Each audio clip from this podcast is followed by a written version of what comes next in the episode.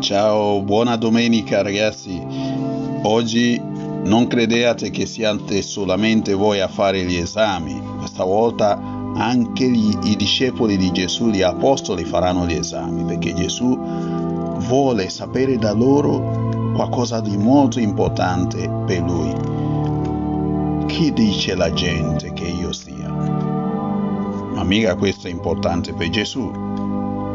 Vedremo che quello che è importante per Gesù, secondo il Vangelo di San Marco, che abbiamo oggi nel, eh, come la lettura di questa ventiquattresima domenica, quello che importa a Gesù non è tanto quello che dice la massa di gente, oppure una definizione che farà Google o Wikipedia o tutto quello che sia.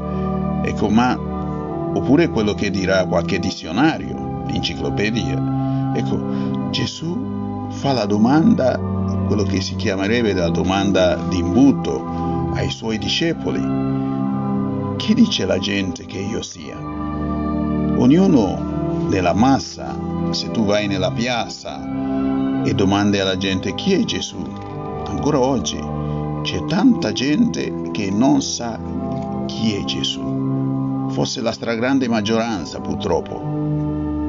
Ecco, poi ognuno ha una uh, idea, anche per, perfino quelli che vengono in chiesa, che vanno in chiesa, a volte hanno idea sbagliata, di Gesù, o abbiamo l'idea sbagliata di Gesù.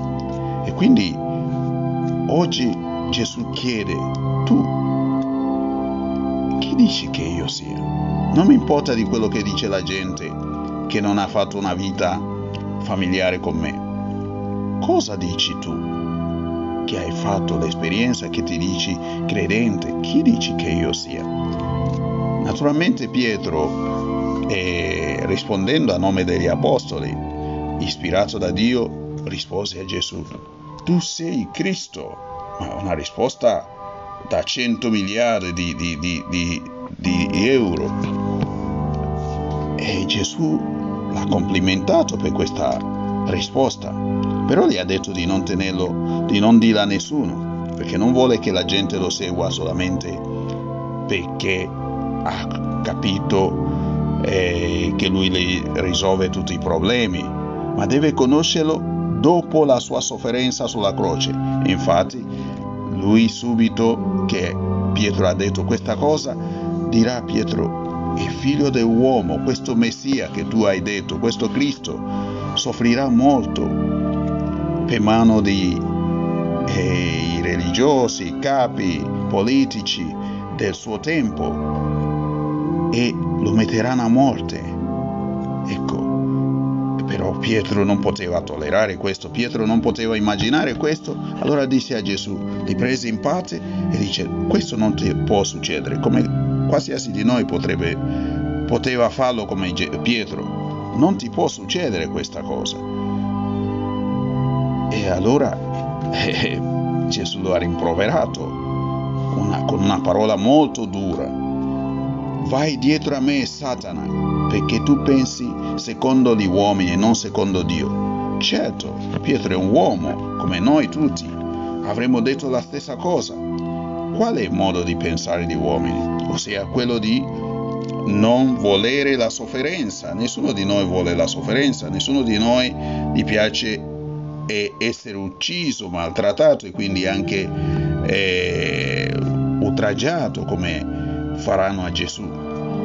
E quindi, e poi tantomeno nessuno vuole che questo succeda a un amico.